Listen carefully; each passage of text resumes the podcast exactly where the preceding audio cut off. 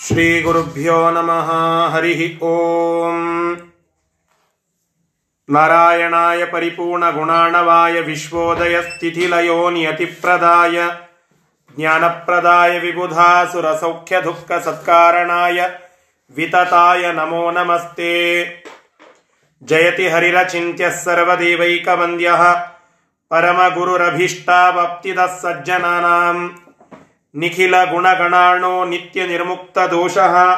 ಸರಸಿಜನಯನೋಸೌ ಶ್ರೀಪತಿರ್ಮನದೂನಃ. ಅಸ್ಮದ್ಗುರುಸಮಾರಂಭಾಂ ಟೀಕಾಕೃತ್ಪಾದಮಧ್ಯಮಾಂ ಶ್ರೀಮದಾಚಾರ್ಯಪರ್ಯಂತಾಂ ವಂದೇ ಗುರುಪರಂಪರಾಂ ಶ್ರೀಗುರುಭ್ಯೋ ನಮಃ ಹರಿಃ ಓಂ. ವಿದ್ಯಾಪೀಠವಿಧಾತಾರಂ ವಿದ್ಯಾವಾರಿಧಿಚಂದಿರಂ ವಿದ್ಯಾರ್ಥಿವತ್ಸಲಂ ವಂದೇ ಮಹಾಮಹಿಮಸದ್ಗುರುಂ ಶ್ರೀಗುರುಭ್ಯೋ ನಮಃ ಹರಿ ಓಂ. ತಾತ್ಪರ್ಯ ನಿರ್ಣಯದ ಮೂರನೇ ಅಧ್ಯಾಯದಲ್ಲಿ ಒಂದು ವಿಶೇಷ ಅಂಶವನ್ನು ನಿನ್ನೆಯ ದಿನ ನಾವು ತಿಳಿದುಕೊಂಡೆವು.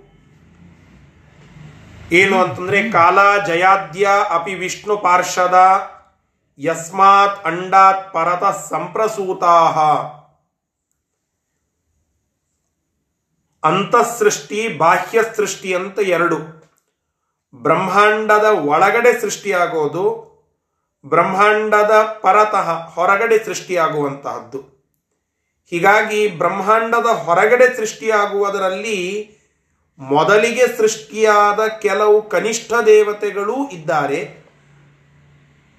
ಅವರು ಶಿವಾದಿಗಳಿಗಿಂತ ಉತ್ತಮರೋ ಅಥವಾ ಅಧಮ ಅಧಮರು ಅಂತನ್ನುವ ಪ್ರಶ್ನೆ ಬಂದಾಗ ಅಧಮರೇ ಸರಿ.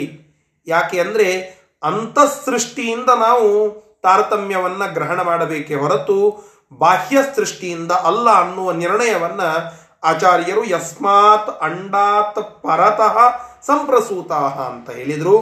ಈ ಪ್ರಕಾರವಾಗಿ ಗರುಡನಿಂದ ಕಾಲನಾಮಕರಾಗಿರ್ತಕ್ಕಂತಹ ವಿಷ್ಣು ಪಾರ್ಷದರು ಮತ್ತು ಶೇಷದೇವರಿಂದ ಜಯಾದ್ಯಾಹ, ಜಯ ವಿಜಯರೇ ಮೊದಲಾದಂತಹ ಪಾರ್ಷದರು ಅವರು ಸೃಷ್ಟರಾದರು ಅಂತನ್ನುವ ವಿಚಾರವನ್ನು ನಾವು ನಿನ್ನೆಯ ದಿನ ತಿಳಿದುಕೊಂಡಿದ್ದೇವೆ.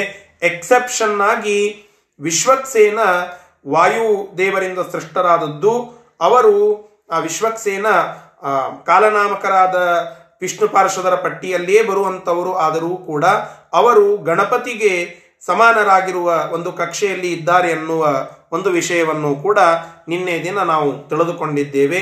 ಅದರ ಮುಂದೆ ಸೃಷ್ಟಿ ಹೇಗೆ ಮುಂದುವರಿಯಿತು? ಒಂದು ಜೀವ ಸೃಷ್ಟಿಯಾಗಬೇಕಾದರೆ ಅಲ್ಲಿ ಯಾವ ಮಟ್ಟಕ್ಕೆ ಎಲ್ಲ ವಿಜ್ಞಾನ ಕೂಡಿದೆ?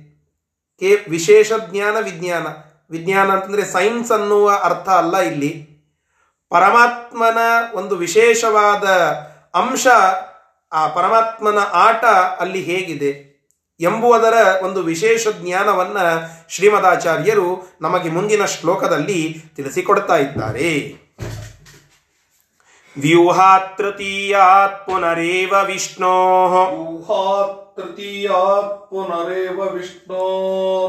देवांश्चतुर्वर्णगतान् समस्तान्। देवांश्चतुर्वर्णगतान् समस्तान्। सङ्गृह्य बीजात्मतया निरुद्धो। सङ्गृह्य बीजात्मतया निरुद्धो। न्यधत्त शान्त्याम् त्रिगुणात्मिकायाम्। न्यधत्त शान्त्याम् त्रिगुणात्मिकायाम् नोडि विष्णोः तृतीयात् व्यूहात् व्यूहान्तंद्रे रूपांत अर्थ ವಿಷ್ಣು ಪರಮಾತ್ಮನ ಮೂರನೆಯ ರೂಪವಾಗಿರ್ತಕ್ಕಂತಹ ಪ್ರದ್ಯುಮ್ನನಿಂದ ಅನಿರುದ್ಧ ನಾಮಕನಾಗಿರ್ತಕ್ಕಂತಹ ಪರಮಾತ್ಮನು ಚತುರ್ವರ್ಣಗತಾನ್ ಸಮಸ್ತಾನ್ ದೇವಾನ್ ಸಂಗೃಹ್ಯ.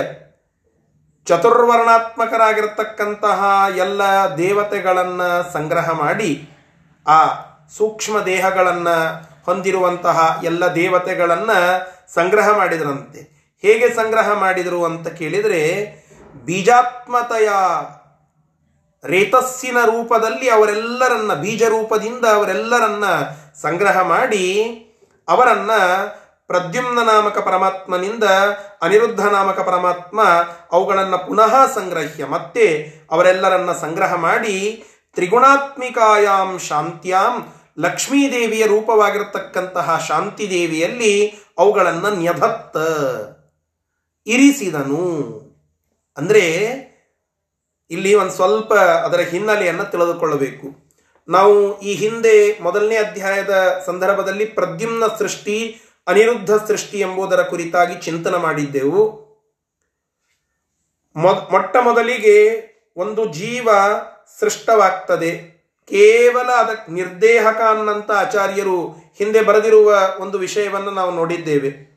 ಮೊದಲನೇ ಅಧ್ಯಾಯವನ್ನು ನೀವು ತೆಗೆದುಕೊಂಡು ನೋಡಿದರೆ ಅಲ್ಲಿ ಐದು ನಾಲ್ಕನೆಯದ್ದು, ಐದನೆಯದ್ದು ಶ್ಲೋಕದಲ್ಲಿ ಬಂದಿದೆ. ನಿರ್ದೇಹಕಾನ್ ಅಂತ ಆಚಾರ್ಯರ ಸಂಬೋಧನ ಇದೆ. ಆ ಒಂದು ಆ ವಿಷಯ ಅಲ್ಲಿ ಪ್ರಸ್ತಾಪವಾಗಿದೆ. ಅಂದರೆ ದೇಹ ಇಲ್ಲದೆ ಇರುವ, ಅದಕ್ಕೆ ಟಿಪ್ಪಣಿಯನ್ನು ಬರೆದಿದ್ರು. ದೇಹ ಇಲ್ಲ ಅಂತಂದ್ರೆ ಲಿಂಗ ದೇಹ ಮಾತ್ರ ಇರುವಂತಹ ಆ ಜೀವನನ್ನ ಸೃಷ್ಟಿ ಮಾಡುತ್ತಾನೆ ಪ್ರದ್ಯುಮ್ನ. ತನ್ನ ಹೊಟ್ಟೆಯಲ್ಲಿ ಆ ಸೂಕ್ಷ್ಮ ಜೀವಿಗಳನ್ನ ಇರಿಸಿಕೊಂಡಿರ್ತಾನಂತೆ. ಅವರನ್ನ ಸೃಷ್ಟಿ ಮಾಡಿದ ಕೂಡಲೇ, ಸೂಕ್ಷ್ಮ ದೇಹವನ್ನು ಉಳ್ಳ ಅವರನ್ನ ಸೃಷ್ಟಿ ಮಾಡಿದ ಕೂಡಲೇ, ಆ ಪ್ರದ್ಯುಮ್ನ ಅವರನ್ನ ಅನಿರುದ್ಧ ನಾಮಕನಾಗಿರುವ ಪರಮಾತ್ಮನಿಗೆ ಹಸ್ತಾಂತರ ಮಾಡುತ್ತಾನೆ ಹ್ಯಾಂಡ್ ಓವರ್ ಮಾಡುತ್ತಾನೆ ಆ ಜೀವಿಗಳನ್ನ. ತಾನು ಸೃಷ್ಟಿ ಮಾ, ಅದೊಂದು ದೊಡ್ಡ ಫ್ಯಾಕ್ಟ್ರಿ ಪ್ರದ್ಯುಮ್ನ ನಾಮಕ ಪರಮಾತ್ಮ ಸೃಷ್ಟಿ ಮಾಡಿದ ಲಿಂಗದೇಹ ಮಾತ್ರ ಇರುವಂತಹ ಜೀವರನ್ನ ಅನಿರುದ್ಧ ನಾಮಕನಾಗಿರುವ ಪರಮಾತ್ಮನಿಗೆ ಟ್ರಾನ್ಸ್ಫರ್ ಮಾಡಿದ. ಅಲ್ಲಿ ಅನಿರುದ್ಧ ನಾಮಕ ಪರಮಾತ್ಮ ಸೂಕ್ಷ್ಮ ಸೃಷ್ಟಿಯನ್ನು ಮಾಡುತ್ತಾನೆ. ಅಂದರೆ ಆ ಏನು ಪ್ರದ್ಯುಮ್ನಿಂದ ಸೃಷ್ಟವಾಗಿರತಕ್ಕಂತಹ ಸೂಕ್ಷ್ಮ ಶರೀರ ಇದೆಯಲ್ಲ ಲಿಂಗ ಶರೀರಕ್ಕೆ ಒಂದು ಆವರಣವನ್ನ ಸೃಷ್ಟಿ ಮಾಡುತ್ತಾನೆ. ಅದಕ್ಕೆ ಸೂಕ್ಷ್ಮ ಸೃಷ್ಟಿ ಅಥವಾ ಅನಿರುದ್ಧ ಸೃಷ್ಟಿ ಅಂತ ಕರೀತೇವೆ. ಅಲ್ಲಿ ಒಂದು ಸೂಕ್ಷ್ಮತರ ದೇಹವನ್ನ ಆ ಜೀವಿಗಳಿಗೆ ಕೊಡುತ್ತಾನೆ. ಆ ಜೀವಿಗಳಿಗೆ ಒಂದು ಸೂಕ್ಷ್ಮತರ ದೇಹವನ್ನು ಕೊಟ್ಟು ಆ ದೇಹಕ್ಕೆ ಒಂದು ಹೆಸರು ಬರ್ತದೆ ಅವತ್ತಿನಿಂದ ಅನಿರುದ್ಧ ದೇಹ ಅಂತ ಹೇಳಿ. ಮೊದಲಿಗೆ ಲಿಂಗದೇಹ ಇರುತ್ತದೆ. ಅದಕ್ಕೆ ಆವರಣವಾಗಿ ಆ ಅನಿರುದ್ಧ ದೇಹವನ್ನ ಅನಿರುದ್ಧ ನಾಮಕನಾದಂತಹ ಪರಮಾತ್ಮ ಅವರಿಗೆ ಕೊಟ್ಟು ಅದರಿಂದ ಆ ಅನಿರುದ್ಧ ನಾಮಕ ಪರಮಾತ್ಮ ಆ ದೇಹವನ್ನ ಕೊಟ್ಟ ನಂತರದಲ್ಲಿ ಮತ್ತೆ ಅದನ್ನ ಪ್ರದ್ಯುಮ್ನ ನಾಮಕನಾದಂತಹ ಪರಮಾತ್ಮನಿಗೆ ಟ್ರಾನ್ಸ್ಫರ್ ಮಾಡುತ್ತಾನೆ.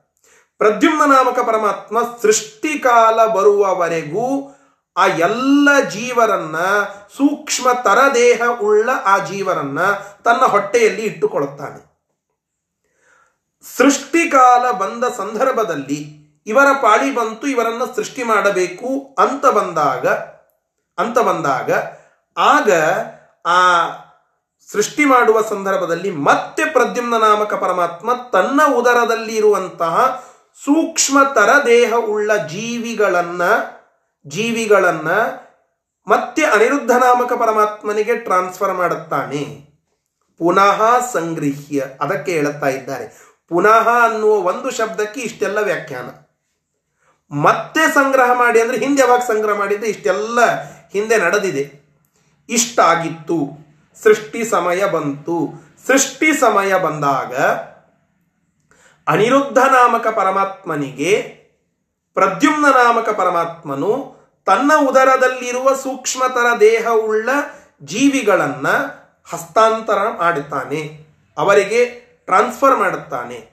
ಅಲ್ಲಿ ಆ ಸೂಕ್ಷ್ಮತರ ದೇಹವುಳ್ಳ ಜೀವಿಗಳನ್ನ ಬೀಜ ರೂಪದಿಂದ ರೇತಸ್ಸಿನ ರೂಪದಿಂದ ತೆಗೆದುಕೊಂಡು ಬಂದು ಅನಿರುದ್ಧ ನಾಮಕ ಪರಮಾತ್ಮನು ಶಾಂತಿ ಅನ್ನುವ ಲಕ್ಷ್ಮೀ ದೇವಿಯ ರೂಪದಲ್ಲಿ ಆ ವೀರ್ಯವನ್ನು ಇರಿಸಿದ ನ್ಯದತ್ತ ಅಲ್ಲಿ ಮುಂದೆ ಸ್ಥೂಲ ದೇಹ ಸೃಷ್ಟಿ ಪ್ರಾರಂಭವಾಯಿತು. ಆನಂತರದಲ್ಲಿ ನಾವೆಲ್ಲ ಈಗ ನೋಡ್ತಾ ಇರುವಂತಹ ಶರೀರ ಸೃಷ್ಟವಾಗ್ತದೆ. ಮುಂದೆ ಈ ಜಗತ್ತಿನಲ್ಲಿ ನಾವು ಬರುತ್ತೇವೆ. ನೋಡಿ, ಒಂದು ಜೀವ ಅದು ಸೃಷ್ಟಿಯಾಗಿ ಅದು ಇಲ್ಲಿ ಬರಬೇಕು ಅಂತಾದರೆ ಅದಕ್ಕೆ ಹಿನ್ನೆಲೆ ಎಷ್ಟು ದೊಡ್ಡದಿದೆ. ಪರಮಾತ್ಮನ ಕೈಚಳಕ ಎಷ್ಟು ಅದ್ಭುತವಾಗಿ ಇದೆ. ಇದನ್ನ ಊಹೆ ಮಾಡಲಿಕ್ಕೂ ಸಾಧ್ಯ ಇಲ್ಲ. ಸೂಕ್ಷ್ಮ ದೇಹ ಅಂತೆ, ಅದಕ್ಕೆ ಮತ್ತೆ ಇನ್ನೊಬ್ಬ ಪರಮಾತ್ಮನ ರೂಪ ಸೂಕ್ಷ್ಮ ತರ ದೇಹ ಕೊಡ್ತಾನಂತೆ, ಅದು ಮತ್ತೆ ಪ್ರಿಸರ್ವ್ ಮಾಡಿ ಇಡ್ತಾನೆ. ಪ್ರದ್ಯುಮ್ನ ನಾಮಕ ಪರಮಾತ್ಮ ಮತ್ತೆ ಅದನ್ನ ಕೊಡುತ್ತಾನೆ ಅನಿರುದ್ಧನಿಗೆ. ಆ ಅನಿರುದ್ಧ ನಾಮಕ ಪರಮಾತ್ಮ ಅದನ್ನ ರೇತಸ್ಸಿನ ರೂಪದಲ್ಲಿ ಸೃಷ್ಟಿ ಮಾಡಲಿಕ್ಕೆ ಪ್ರಾರಂಭ ಮಾಡುತ್ತಾನೆ. ಇದು ಸೃಷ್ಟಿಯ ಆದಿಕಾಲದಲ್ಲಿ ನಡೆಯುವ ಎಲ್ಲ ಘಟನೆಗಳು. ಈ ಪ್ರಕಾರವಾಗಿ ಬ್ರಹ್ಮದೇವರನ್ನ ಹಿಡಿದುಕೊಂಡು ಎಲ್ಲರಿಗೂ ಸೂಕ್ಷ್ಮ ಸೃಷ್ಟಿಯಾಗುವ ಒಂದು ಹಿನ್ನೆಲೆಯನ್ನು ಇಲ್ಲಿ ನಮಗೆ ಆಚಾರ್ಯರು ಬಹಳ ಸುಂದರವಾಗಿ ತಿಳಿಸಿಕೊಡ್ತಾ ಇದ್ದಾರೆ. ಅದಕ್ಕಾಗಿಯೇ ಮಕ್ಕಳ ಒಂದು ಪಡೆಯುವಿಕೆಯ ಸಂದರ್ಭದಲ್ಲಿ ನಾವು ಅನೇಕ ರೀತಿಯಾಗಿ ಕೆಲವರಿಗೆ ಹಂಗಸ್ತೇವೆ ಕೆಲವರಿಗೆ ಏನೋ ಮಾತನಾಡುತ್ತೇವೆ. ಆದರೆ ಅದು ಎಲ್ಲದರ ಹಿಂದೆ ಪರಮಾತ್ಮನ ಆಟ ಪರಮಾತ್ಮನ ಅನುಗ್ರಹ ಪ್ರದ್ಯುಮ್ನ ನಾಮಕ ಪರಮಾತ್ಮ ಅನಿರುದ್ಧ ನಾಮಕ ಪರಮಾತ್ಮ ಯಾವ ಮಟ್ಟಿಗೆ ಒಂದು ಜೀವ ಇಲ್ಲಿ ಸೃಷ್ಟಿಯಾಗಬೇಕು ಅಂತಾದರೆ ಅದಕ್ಕೆ ಅನುಗ್ರಹ ಮಾಡಿರ್ತಾನೆ. ಆ ಜೀವನನ್ನ ಹೇಗೆ ರಕ್ಷಣೆ ಮಾಡಿರ್ತಾನೆ ಅವರನ್ನ ಹೇಗೆ ಸೃಷ್ಟಿ ಮಾಡುತ್ತಾನೆ ಇದನ್ನ ನಾವು ತಿಳಿದುಕೊಂಡು ಆ ಪರಮಾತ್ಮನ ಕೈಚಳಕವನ್ನ ಅರಿತು ಜೀವರಿಗೆ ಮಹತ್ವವನ್ನು ಕೊಡಬೇಕು. ಹೀಗಾಗಿ ಆ ಜೀವಸೃಷ್ಟಿಯ ಹಿಂದೆ ಇರುವ ಈ ದೇವರ ಆಟ ಬಲ್ಲವರಾರು ಅಂತ ಹೇಳ್ತಾರಲ್ಲ, ಇದು ದೇವರ ಆಟ. ಬಲ್ಲವರು ಯಾರು ಅಂತಂದರೆ ಬಲ್ಲವರು ಕೇವಲ ವಾಯುದೇವರು ಮಾತ್ರ, ಅವರು ಹೇಳಿದ್ದನ್ನು ನಾವು ಕಿಂಚಿತ್ ತಿಳಿದುಕೊಳ್ಳಬಹುದು ಮಾತ್ರ. ಹೀಗಾಗಿ ಆ ಶ್ರೀಮದಾಚಾರ್ಯರು ಈ ಪ್ರಕಾರವಾಗಿ ನಮಗೆ ಇಲ್ಲಿ ಆ, ಪ್ರದ್ಯುಮ್ನ ನಾಮಕ ಪರಮಾತ್ಮ ಮತ್ತು ಅನಿರುದ್ಧ ನಾಮಕ ಪರಮಾತ್ಮನಿಂದ ಆಗುವ ಸ್ಥೂಲ ಸೃಷ್ಟಿಯ ವಿಚಾರವನ್ನ ಸೂಕ್ಷ್ಮವಾಗಿ ನಮಗೆ ಇಲ್ಲಿ ತಿಳಿಸಿಕೊಟ್ಟಿದ್ದಾರೆ. ಮುಂದೆ ಏನಾಯಿತು? ಆಯಿತು. ಆ ಶಾಂತಿಯಲ್ಲಿ, ಶಾಂತಿ ಎನ್ನುವ ಹೆಸರಿನ ಲಕ್ಷ್ಮೀದೇವಿಯ ರೂಪದಲ್ಲಿ ಅನಿರುದ್ಧ ನಾಮಕ ಪರಮಾತ್ಮ ಪ್ರದ್ಯುಮ್ನಿಂದ ಸಂಗ್ರಹ ಮಾಡಿದ ಸೂಕ್ಷ್ಮತರ ದೇಹವುಳ್ಳ ಜೀವರನ್ನ ರೇತಸ್ಸಿನ ರೂಪದಲ್ಲಿ ಇರಿಸಿದ ದೇವ, ದೇವತೆಗಳನ್ನ, ಜೀವರನ್ನ ಅರ್ಥ ದೇವತೆಗಳನ್ನ ಆ ರೇತಸ್ಸಿನ ರೂಪದಲ್ಲಿ ಇರಿಸಿದ. ಮುಂದೆ ಸೃಷ್ಟಿ ಹೇಗಾಯಿತು? ಸ್ಥೂಲ ಸೃಷ್ಟಿ ಯಾರ್ಯಾರ್ದಾಯಿತು? ಯಾವ ರೀತಿಯಾಗಿ ಆಯಿತು ಅನ್ನೋದನ್ನು ಮುಂದಿನ ಶ್ಲೋಕಗಳಲ್ಲಿ ನಮಗೆ ತಿಳಿಸಿಕೊಡ್ತಾ ಇದ್ದಾರೆ. ತಥೋ ಮಹತ್ತತ್ವ ತನುರ್ವಿರಿಂಚ.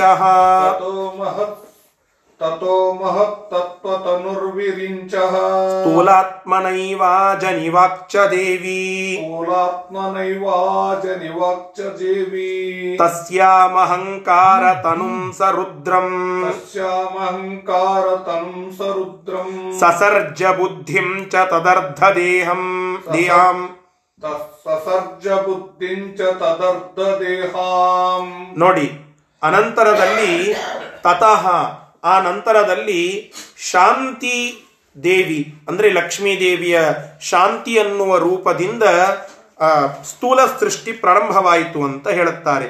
ಆ ಶಾಂತಿಯಿಂದ ಮಹತ್ತತ್ವ ತನುರ್ವಿರಿಂಚ ಮಹತ್ತತ್ವಕ್ಕೆ ಅಭಿಮಾನಿಯಾಗಿರ್ತಕ್ಕಂತಹ ವಿರಿಂಚ, ಅಂದರೆ ಬ್ರಹ್ಮದೇವರು ಸೃಷ್ಟರಾಗ್ತಾರೆ. ಆ ನಂತರದಲ್ಲಿ ಆ ವಿರಿಂಚ ಮತ್ತೆ ಸ್ಥೂಲ್ ಸ್ಥೂಲಾತ್ಮ ನೈವ ಅಜನಿವಾಕ್ಚ ದೇವಿ. ಅಂದರೆ ವಾಕ್ಚ ದೇವಿ. ವಾಘಭಿಮಾನಿಯಾಗಿರ್ತಕ್ಕಂತಹ ದೇವಿ ಯಾರು? ಸರಸ್ವತಿ. ಆ ಸರಸ್ವತಿ ಕೂಡ ಬ್ರಹ್ಮದೇವರ ಸೃಷ್ಟಿಯಾದ ನಂತರದಲ್ಲಿ, ಸ್ಥೂಲ ಸೃಷ್ಟಿ ಅಂತ ಅರ್ಥ, ಸೃಷ್ಟಿ ಅಂತಂದ್ರೆ ಮೊಟ್ಟ ಮೊದಲಿಗೆ ವಾಸುದೇವ ರೂಪಿ ಪರಮಾತ್ಮನಿಂದ ಪುರುಷ ನಾಮಕನಾಗಿ ವಿರಿಂಚ ಜನಿಸಿದ್ದು ಅಂತ ನಿನ್ನೆ ಹೇಳಲಾಗಿದೆ. ಈಗ ಮತ್ತೆ ಹೇಳ್ತಾ ಇದ್ದೀರಿ ಅಂತ ಕೇಳಿದರೆ, ಇಲ್ಲಿ ಸ್ಥೂಲ ಸೃಷ್ಟಿ. ಸ್ಥೂಲ ದೇಹ ಆ ದೇವತೆಗಳಿಗೆ ಸಿಕ್ಕಿದ್ದು ಅನಿರುದ್ಧ ಮತ್ತು ಶಾಂತಿಯಿಂದ. ಹೀಗಾಗಿ ಆ ಶಾಂತಿ ದೇವಿಯಿಂದ ಮಹತ್ತತ್ವಕ್ಕೆ ಅಭಿಮಾನಿಯಾಗಿರತಕ್ಕಂತಹ ವಿರಿಂಚ ಮತ್ತು ವಾಗಭಿಮಾನಿಯಾಗಿರತಕ್ಕಂತಹ ಸರಸ್ವತಿ ದೇವಿ ಸ್ಥೂಲ ರೂಪವನ್ನು ಧಾರಣ ಮಾಡಿದವರಾಗಿ ಜನಿಸಿದರು. ಅಜನಿ ಅವರು ಹುಟ್ಟಿದರು.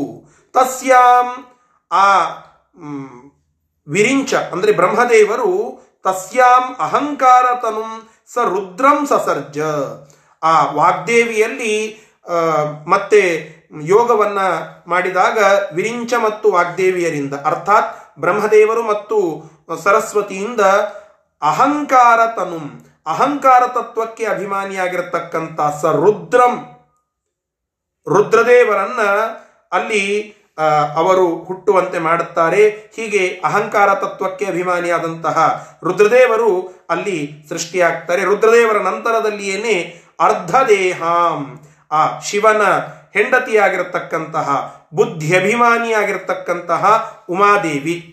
ಆ ಉಮಾದೇವಿಯು ಕೂಡ ಸೃಷ್ಟಿಯಾಗ್ತಾಳೆ. ಹೀಗೆ ಶಾ, ಶಾಂತಿ ಮತ್ತು ಅನಿರುದ್ಧರು ಮೊದಲಿಗೆ ಮಹತ್ತತ್ವಕ್ಕೆ ಅಭಿಮಾನಿಯಾದಂತಹ ಬ್ರಹ್ಮದೇವರನ್ನ ವಾಕ್ಕಭಿಮಾನಿಯಾಗಿರತಕ್ಕಂತಹ ಸರಸ್ವತಿಯನ್ನ ಸ್ಥೂಲ ರೂಪದಿಂದ ಸೃಷ್ಟಿ ಮಾಡುತ್ತಾರೆ. ಆ ವಾಗಭಿಮಾನಿಯಾಗಿರತಕ್ಕಂತಹ ಸರಸ್ವತಿ ದೇವಿಯಿಂದ ಅಹಂಕಾರ ತತ್ವಕ್ಕೆ ಅಭಿಮಾನಿಯಾಗಿರತಕ್ಕಂತಹ ರುದ್ರದೇವರ ಸೃಷ್ಟಿಯಾಗ್ತದೆ. ರುದ್ರದೇವರ ನಂತರದಲ್ಲಿಯೇನೆ ಆ ಉಮಾದೇವಿಯ ಸೃಷ್ಟಿಯಾಗ್ತದೆ. ಈ ಪ್ರಕಾರವಾಗಿ ಸ್ಥೂಲ ಸೃಷ್ಟಿಯಾಯಿತು. ಮತ್ತೆ ಇದು ಮುಂದುವರಿತದೆ ಏನು ಯಾವ ಪ್ರಕಾರವಾಗಿ ಮುಂದುವರಿತದೆ ಅದನ್ನ ಇಲ್ಲಿ ಹೇಳುತ್ತಾ ಇದ್ದಾರೆ. ಏನು ಹೇಳುತ್ತಾ ಇದ್ದಾನೆ ನೋಡಿ. ಬುದ್ಧ್ಯಾಮುಮಾಯಾಂ ಸ ಶಿವಸ್ತ್ರಿರೂಪೋ. ಬುದ್ಧ್ಯಾಂ ಬುದ್ಧ್ಯಾಮುಮಾಯಾಂ ಸ ಶಿವಸ್ತ್ರೀರೂಪೋ. ಮನಶ್ಚ ವೈಕಾರಿಕ ದೇವ ಸಂಘಾನ್ ಮನಶ್ಚ ವೈಕಾರಿಕ ದೇವ ಸಂಘಾನ್ ದಶೇಂದ್ರಿಯಾಣ್ಯೇವ ಚ ತೈಜಸಾನಿ. ದಶೇಂದ್ರಿಯಾಣೇವ ಚ ತೈಜಸಾನಿ. ಕ್ರಮೇಣ ಖಾದೀನ್ ವಿಷಯೈಶ್ಚ ಸಾರ್ಧಂ. ಕ್ರಮೇಣ ಕಾದಿನ್ ವಿಷಯೈಶ್ಚ ಸಾದ್ರಂ ನೋಡಿ ಜೀವರ ಸೃಷ್ಟಿಯಾದದ್ದು ಅನಿರುದ್ಧ ಮತ್ತು ಶಾಂತಿಯಿಂದ ಅದು ಮುಂದುವರೆದದ್ದು ದೇವತೋತ್ತಮರಾಗಿರತಕ್ಕಂತಹ ರುದ್ರದೇವರಿಂದ. ಹೇಗೆ ಅದು ಮುಂದುವರಿಯಿತು ಅಂತ ಕೇಳಿದರೆ ರುದ್ರದೇವರು ಮೂರು ರೂಪವನ್ನ ಹೊಂದಿದ್ದಾರೆ. ವೈಕಾರಿಕ ತೈಜಸ ಮತ್ತು ತಾಮಸ ಎಂಬುವಂತಹ ತ್ರಿರೂಪ ಉಳ್ಳವರು ರುದ್ರದೇವರು. ವೈಕಾರಿಕ ರುದ್ರದೇವರು ಮತ್ತು ತೈಜಸ ರುದ್ರದೇವರು, ತಾಮಸ ರುದ್ರದೇವರು ಅಂತ ಹೇಳಿ ಮೂರ ರೂಪಗಳು ರುದ್ರದೇವರಿಗೆ. ವೈಕಾರಿಕ ರುದ್ರದೇವರು ಬ್ರಹ್ಮದೇವರಿಂದ ಹುಟ್ಟಿದ್ದಾರೆ. ತೈಜಸ ರುದ್ರದೇವರು ವಾಯುದೇವರಿಂದ ಹುಟ್ಟಿದ್ದಾರೆ. ತಾಮಸ ರುದ್ರದೇವರು ಅನಂತ ಪುತ್ರ ಅಂತ ಬರೀತಾರೆ ಟಿಪ್ಪಣಿಯಲ್ಲಿ. ಅಂದ್ರೆ ಶೇಷದೇವರಿಂದ ಅವರು ಹುಟ್ಟಿದ್ದಾರೆ ಅಂತ ತಾತ್ಪರ್ಯ. ಹೀಗೆ ವೈಕಾರಿಕ, ತೈಜಸ, ತಾಮಸ ಎನ್ನುವ ಈ ಮೂರ ರೂಪಗಳನ್ನ ರುದ್ರದೇವರು ಹೊಂದಿದ್ದಾರೆ. ಬ್ರಹ್ಮ, ವಾಯು ಮತ್ತು ಶೇಷದೇವರಿಂದ ಕ್ರಮವಾಗಿ ಅವರು ಅವ, ಆ ಹುಟ್ಟನ್ನು ಪಡೆದಿದ್ದಾರೆ. ಅವರು ಮುಂದೆ ಏನ್ ಮಾಡುತ್ತಾರೆ? ಆ ಮೂರು ರೂಪಗಳನ್ನು ಹೊಂದಿರುವಂತಹ ರುದ್ರದೇವರು ಉಮಾದೇವಿಯಲ್ಲಿ ಮನಸ್ಸನ್ನ ಉಮಾದೇವಿಯಲ್ಲಿ ಮನಸ್ಸನ್ನ ಮತ್ತು ಆ ಇಂದ್ರಿಯಾಭಿಮಾನಿ ದೇವತೆಗಳ, ಗಳನ್ನ ಆ ಒಂದು ಸಮೂಹ ಇದೆ. ವೈಕಾರಿಕ ದೇವತೆಗಳ ಸಮೂಹ ಇದೆ. ಅವರೆಲ್ಲ ಇಂದ್ರಿಯಾಭಿಮಾನಿ ದೇವತೆಗಳು. ಆ ಇಂದ್ರಿಯಾಭಿಮಾನಿ ದೇವತೆಗಳನ್ನ ಮತ್ತು ಮನಸ್ಸನ್ನ ಉಮಾದೇವಿಯಲ್ಲಿ ಆ ಪ್ರಕಾರವಾಗಿ ಸೃಷ್ಟಿ ಮಾಡುತ್ತಾರೆ. ವೈಕಾರಿಕ ಅಹಂಕಾರದಿಂದ ಸೃಷ್ಟಿ ಮಾಡಿದರು ಅಂತ ನಾವು ತಿಳಿದುಕೊಳ್ಳಬೇಕು. ಆ ವೈಕಾರಿಕ ದೇವತೆಗಳನ್ನ ಮತ್ತು ಮನಸ್ಸನ್ನ ಉಮಾದೇವಿಯಲ್ಲಿ ಆ ವೈಕಾರಿಕ ಅನ್ನುವ ಅಹಂಕಾರದಿಂದ ಸೃಷ್ಟಿ ಮಾಡುತ್ತಾರೆ ಅಂತ ನಾವು ತಿಳಿದುಕೊಳ್ಳಬೇಕು. ಇನ್ನು ತೈಜಸ ರುದ್ರದೇವರು. ಆ ತೈಜಸ ಅನ್ನುವ ಅಹಂಕಾರದಿಂದ ಮತ್ತೆ ಹತ್ತು ಇಂದ್ರಿಯಗಳನ್ನ ಮತ್ ಸೃಷ್ಟಿ ಮಾಡುತ್ತಾರೆ. ಇಂದ್ರಿಯಾಭಿಮಾನಿ ದೇವತೆಗಳನ್ನ ವೈಕಾರಿಕ ತತ್ವದಿಂದ ಸೃಷ್ಟಿ ಮಾಡಿದರು. ಉಮಾದೇವಿಯಲ್ಲಿ ಮತ್ತು ತೈಜಸ ಅಹಂಕಾರ ತತ್ವದಿಂದ ಹತ್ತು ಇಂದ್ರಿಯಗಳನ್ನು ಸೃಷ್ಟಿ ಮಾಡುತ್ತಾರೆ. ಅದನ್ನೇ ಬರಿತಾ ಇದ್ದಾರೆ. ದಶೇಂದ್ರಿಯಾಣಿ ಏವ ಚ ತೈಜಸಾನಿ ಇದು ತೈಜಸ ಎನ್ನುವ ಅಹಂಕಾರದಿಂದ, ಆ ಅಹಂಕಾರ ತತ್ವದಿಂದ ಉಮಾದೇವಿಯಲ್ಲಿ ಹತ್ತು ಇಂದ್ರಿಯಗಳನ್ನು ಸೃಷ್ಟಿ ಮಾಡಿದರು. ಮತ್ತೆ ತಾಮಸ ಅನ್ನುವ ಅಹಂಕಾರದಿಂದ ಅದೇ ಉಮಾದೇವಿಯಲ್ಲಿ ಆ ಖೇನಾದಿ ಇಲ್ಲಿ ಬರೀತಾರಲ್ಲ, ಖಾದೀನ್ ಖ ಅನ್ನೋದಕ್ಕೆ ನಿನ್ನೆ ಹೇಳಿದ್ನಲ್ಲ, ಆಕಾಶ ಅಂತ ಹೇಳಿ. ಆಕಾಶವೇ ಮೊದಲಾದಂತಹ ಪಂಚಭೂತಗಳನ್ನ ಸೃಷ್ಟಿ ಮಾಡುತ್ತಾರೆ ಅಂತ ನಾವು ಈ ಪ್ರಕಾರವಾಗಿ ತಿಳಿದುಕೊಳ್ಳಬೇಕು. ಪಂಚಭೂತಗಳನ್ನ ಸೃಷ್ಟಿ ಮಾಡುವಾಗ ಅವುಗಳಿಗೆ ಶಬ್ದಾದಿ ವಿಷಯಗಳೇನಿವೆ ಅಲ್ಲ, ಅವುಗಳನ್ನು ಅದೇ ಪ್ರಕಾರವಾಗಿ ಸೃಷ್ಟಿ ಮಾಡಿದರು ಅಂತ ತಿಳಿದುಕೊಳ್ಳಬೇಕು. ಇದು ಶ್ರೀಮದಾಚಾರ್ಯರು ತಿಳಿಸಿರುವಂತಹ ಸೃಷ್ಟಿ ಪ್ರಕರಣ. ಅನಿರುದ್ಧ, ಶಾಂತಿ, ವಿರಿಂಚ, ವಾಗ್ದೇವಿ ಶಿವ ಮತ್ತು ಉಮಾ. ಅನಂತರದಲ್ಲಿ ವೈಕಾರಿಕ, ತೈಜಸ ಮತ್ತು ತಾಮಸ ಎನ್ನುವ ಅಹಂಕಾರ ತತ್ವದಿಂದ ಮನಸ್ಸು, ಹತ್ತು ಇಂದ್ರಿಯ ಅಭಿಮಾನಿ ದೇವತೆಗಳು, ವೈಕಾರಿಕ ದೇವತೆಗಳ ಒಂದು ಸಮೂಹ, ಹತ್ತು ಇಂದ್ರಿಯಗಳನ್ನು ಮತ್ತು ಆಕಾಶವೇ ಮೊದಲಾದಂತಹ ಪಂಚಭೂತಗಳು ಮತ್ತು ಅವುಗಳ ವಿಷಯಗಳನ್ನು ಈ ಪ್ರಕಾರವಾಗಿ ಸ್ಥೂಲ ಸೃಷ್ಟಿಯನ್ನು ಮಾಡುತ್ತಾರೆ. ಇದು ಸೃಷ್ಟಿ ಆಗುವಂತಹ, ಸ್ಥೂಲ ಸೃಷ್ಟಿ ಆಗುವಂತಹ ಒಂದು ಪರಿ. ಎಂಬುವುದನ್ನ ನಮಗೆ ಇಲ್ಲಿ ನಮಗೆ ತಿಳಿಸಿಕೊಡ್ತಾ ಇದ್ದಾರೆ. ಈ ಕೊನೆಯಲ್ಲಿ ಬರುವಂತಹ ವಿಷಯ ಏನಿದೆ ಅಲ್ಲ ದಶೇಂದ್ರಿಯಾಣ್ಣೇವಚ ತೈಜಸಾನಿ ಕ್ರಮೇಣ ಖಾದೀನ್ ವಿಷಯೇಶ್ಚ ಸಾರ್ಥಂ ಅಂತ ಹೇಳಿ. ಇದನ್ನ ಟಿಪ್ಪಣಿಯಲ್ಲಿ ಒಂದು ಕಡೆಗೆ ವಿಶೇಷ ವಿಚಾರವನ್ನು ತಿಳಿಸ್ತಾರೆ. ಶ್ರೀಮದಾಚಾರ್ಯರು ತತ್ವ ಸಂಖ್ಯಾನ ಅಂತ ಒಂದು ಭಾಗದಲ್ಲಿ ಆ ಶ್ರೀಮದಾಚಾರ್ಯರಿಂದ ಈ ಸೃಷ್ಟಿಯ ಅನಂತರದಲ್ಲಿ ಪಂಚಭೂತಗಳ ಸೃಷ್ಟಿಯಾದಂತಹ ವಿಚಾರವನ್ನ ಅವರು ಅಲ್ಲಿ ತಿಳಿಸಿಕೊಟ್ಟಿದ್ದಾರೆ. ಏನು ಹೇಳುತ್ತಾರೆ ನೋಡಿ ಅಲ್ಲಿ. ಶಬ್ದದಿಂದ ಸ್ಪರ್ಶ, ಸ್ಪರ್ಶದಿಂದ ರೂಪ, ರೂಪದಿಂದ ರಸ, ರಸದಿಂದ ಗಂಧ. ಈ ಪ್ರಕಾರವಾಗಿ ಪಂಚಭೂತಗಳ ಒಂದು ಸೂಕ್ಷ್ಮ ರೂಪವಾಗಿರತಕ್ಕಂತಹ ತನ್ಮಾತ್ರಗಳು ಸೃಷ್ಟಿಯಾದವು. ಶಬ್ದ ಹುಟ್ಟಿತು ಅದರಿಂದ ಸ್ಪರ್ಶ. ಸ್ಪರ್ಶ ಹುಟ್ಟಿತು ಅದರಿಂದ ರೂಪ. ರೂಪ ಹುಟ್ಟಿತು ಅದರಿಂದ ರಸ. ರಸದಿಂದ ಗಂಧ.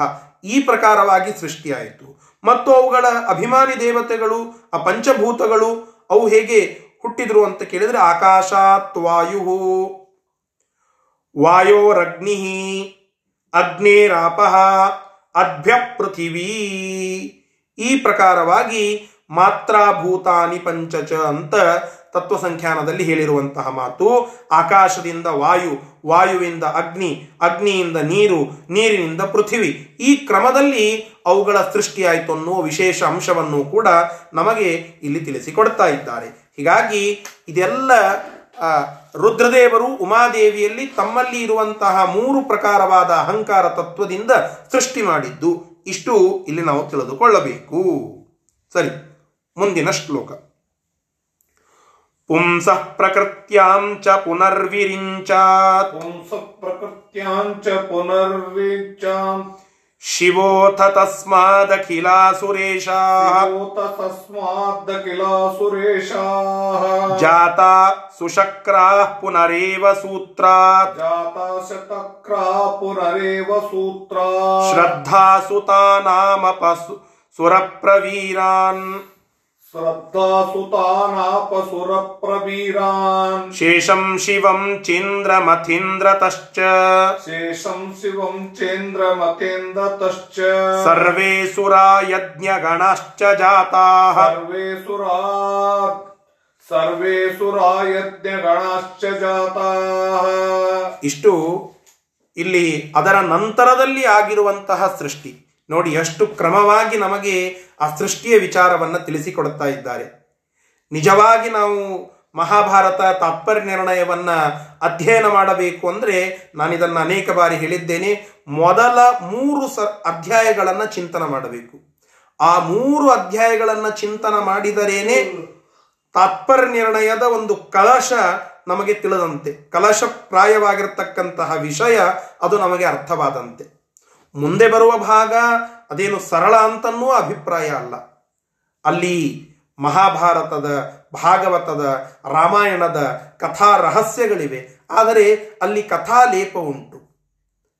ಕಥಾಲೇಪ ಇದ್ದಾಗ ಅಲ್ಲಿ ಗೊತ್ತಿರುವ ಕೆಲವು ಕಥೆಗಳ ಬರ್ತವೆ. ಸ್ವಲ್ಪ ಕಂಫರ್ಟ್ ಫೀಲ್ ಆಗ್ತದೆ ಅದನ್ನು ಓದುವಾಗ. ಆದರೆ ಓದುವಿಕೆಯಲ್ಲಿ ಕಂಫರ್ಟ್ ಫೀಲ್ ಇರಬಾರದು ಅಂತ ತಾತ್ಪರ್ಯ. ಓದುವಾಗ ತಲೆಗೆ ಸ್ವಲ್ಪ ತಾಲೀಮು ಆಗಬೇಕು. ಬುದ್ಧಿಗೆ ಒಂದಿಷ್ಟು ಕೆಲಸ ಬೀಳಬೇಕು.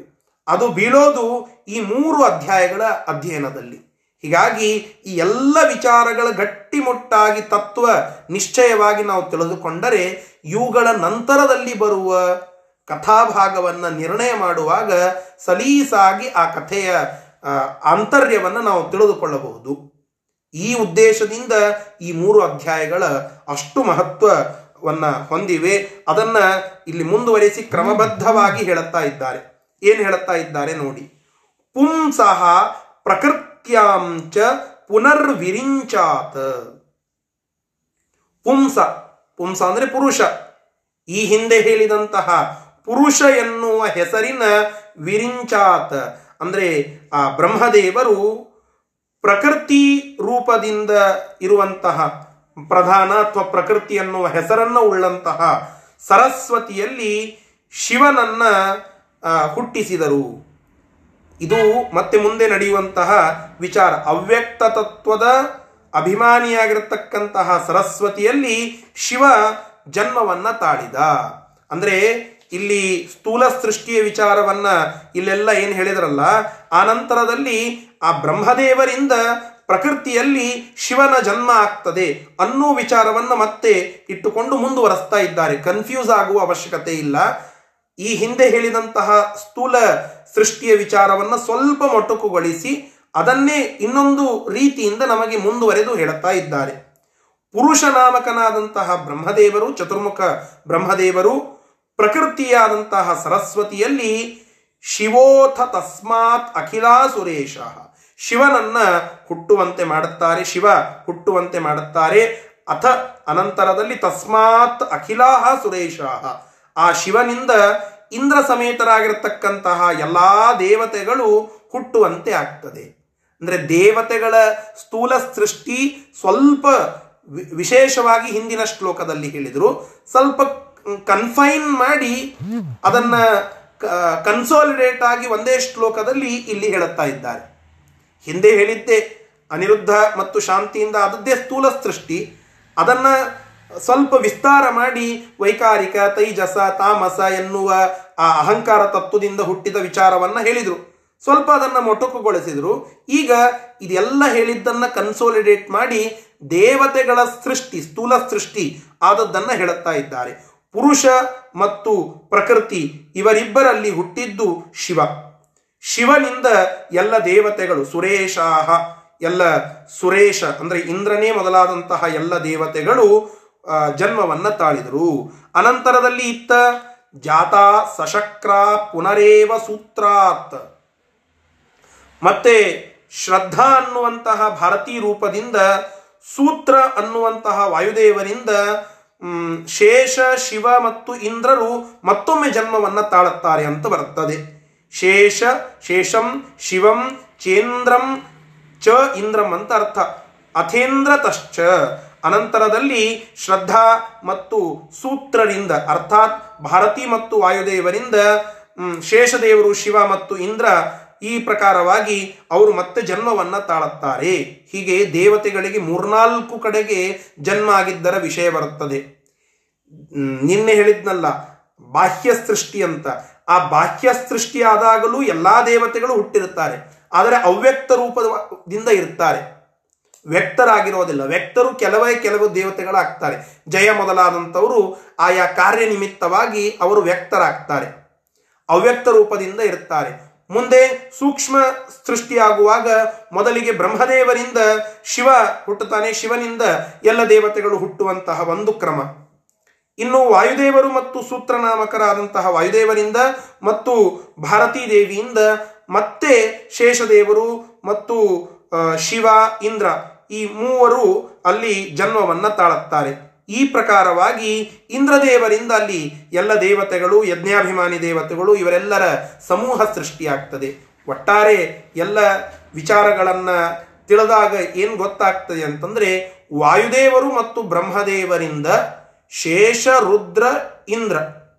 ಇವರು ಸೃಷ್ಟರಾಗ್ತಾರೆ. ಇವರ ಮೂಲಕವಾಗಿ ಎಲ್ಲ ದೇವತೆಗಳ ಗುಂಪು ಸೃಷ್ಟಿಯಾಗ್ತದೆ ಅಂತ ತಾತ್ಪರ್ಯ.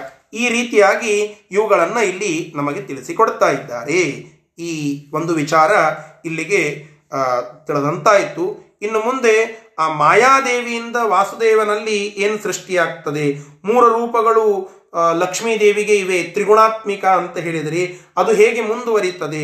ಈ ಎಲ್ಲ ವಿಚಾರಗಳನ್ನು ನಾವು ನಾಳೆಯ ದಿನ ಮತ್ತೆ ಮುಂದುವರಿಸೋಣ. ಬಹಳ ಗಂಭೀರವಾದ ಅತ್ಯಂತ ಅಮೂಲ್ಯವಾಗಿರುವಂತಹ ಈ ಎಲ್ಲ ವಿಚಾರಗಳನ್ನು ನಾವು ವಿಶೇಷವಾಗಿ ಅಧ್ಯಯನ ಮಾಡೋದರಿಂದ ಪುಣ್ಯಪ್ರಾಪ್ತಿ ಜ್ಞಾನಪ್ರಾಪ್ತಿ ಜ್ಞಾನ ಪ್ರಾಪ್ತಿ ಎಲ್ಲವೂ ಇರುವಂತಹದ್ದು. ಹೀಗಾಗಿ ಇವುಗಳನ್ನು ತಾವು ಅನೇಕ ಕಡೆಗೆ ಪುರಾಣಗಳಲ್ಲಿ ಭಾಗವತಾದಿ ಗ್ರಂಥಗಳಲ್ಲಿ ತಿಳಿದುಕೊಂಡಿರ್ತೀರಿ. ಅವುಗಳನ್ನು ಆಚಾರ್ಯರು ನಿರ್ಣಯ ಮಾಡಿದ ಪರಿಯನ್ನ ಅರ್ಥ ಮಾಡಿಕೊಳ್ಳಲೇಬೇಕು. ಇನ್ನು ಕೆಲವರು ಈ ಎಲ್ಲ ವಿಚಾರಗಳನ್ನು ಭಾಗವತಾದಿಗಳಲ್ಲಿ ಕೇಳಿರೋದಿಲ್ಲ. ಅರ್ಥಾತ್ ಕಥಾಭಾಗವನ್ನೇ ಹೆಚ್ಚಾಗಿ ಕೇಳಿರ್ತೀರಿ. ಈ ತತ್ವಭಾಗವನ್ನು ಕಲಿಯುವುದಕ್ಕೆ ಇದೊಂದು ಉತ್ತಮವಾಗಿರುವಂತಹ ಅವಕಾಶ. ಹೀಗಾಗಿ ಈ ಎಲ್ಲ ವಿಚಾರಗಳನ್ನ ಬರದಿಟ್ಟುಕೊಂಡು ಅಧ್ಯಯನ ಮಾಡಿದರೂ ಅಡ್ಡಿ ಇಲ್ಲ. ಎಲ್ಲ ವಿಷಯಗಳು ನಮ್ಮ ತಲೆಯಲ್ಲಿ ಗಟ್ಟಿಯಾಗಿ ಉಳಿದಾಗ ಭಾಗವತದಲ್ಲಿ, ಮಹಾಭಾರತದಲ್ಲಿ, ರಾಮಾಯಣದಲ್ಲಿ ಬರುವ ಕಥಾನಕಗಳ ಚಿಂತನ ನಮಗೆ ಸರಳವಾಗಿ ಮಾಡಲಿಕ್ಕೆ ಶಕ್ಯ, ಶಕ್ಯವಾಗ್ತದೆ ಅನ್ನುವ ಒಂದು ಸಂದೇಶ ಇಲ್ಲಿ ನಮಗೆ ವ್ಯಕ್ತವಾಗ್ತದೆ. ಇಂತಹ ಆ ಸೃಷ್ಟಿಯ ವಿಚಾರ ಮತ್ತು ಮುಂದೆ ಏನಾಯಿತು ಎಂಬುದನ್ನು ನಾಳೆ ದಿನ ಮುಂದುವರೆದು ತಿಳಿದುಕೊಳ್ಳೋಣ. ಶ್ರೀ ಕೃಷ್ಣಾರ್ಪಣ ವಸ್ತು ಹರಯೇ ನಮಃ.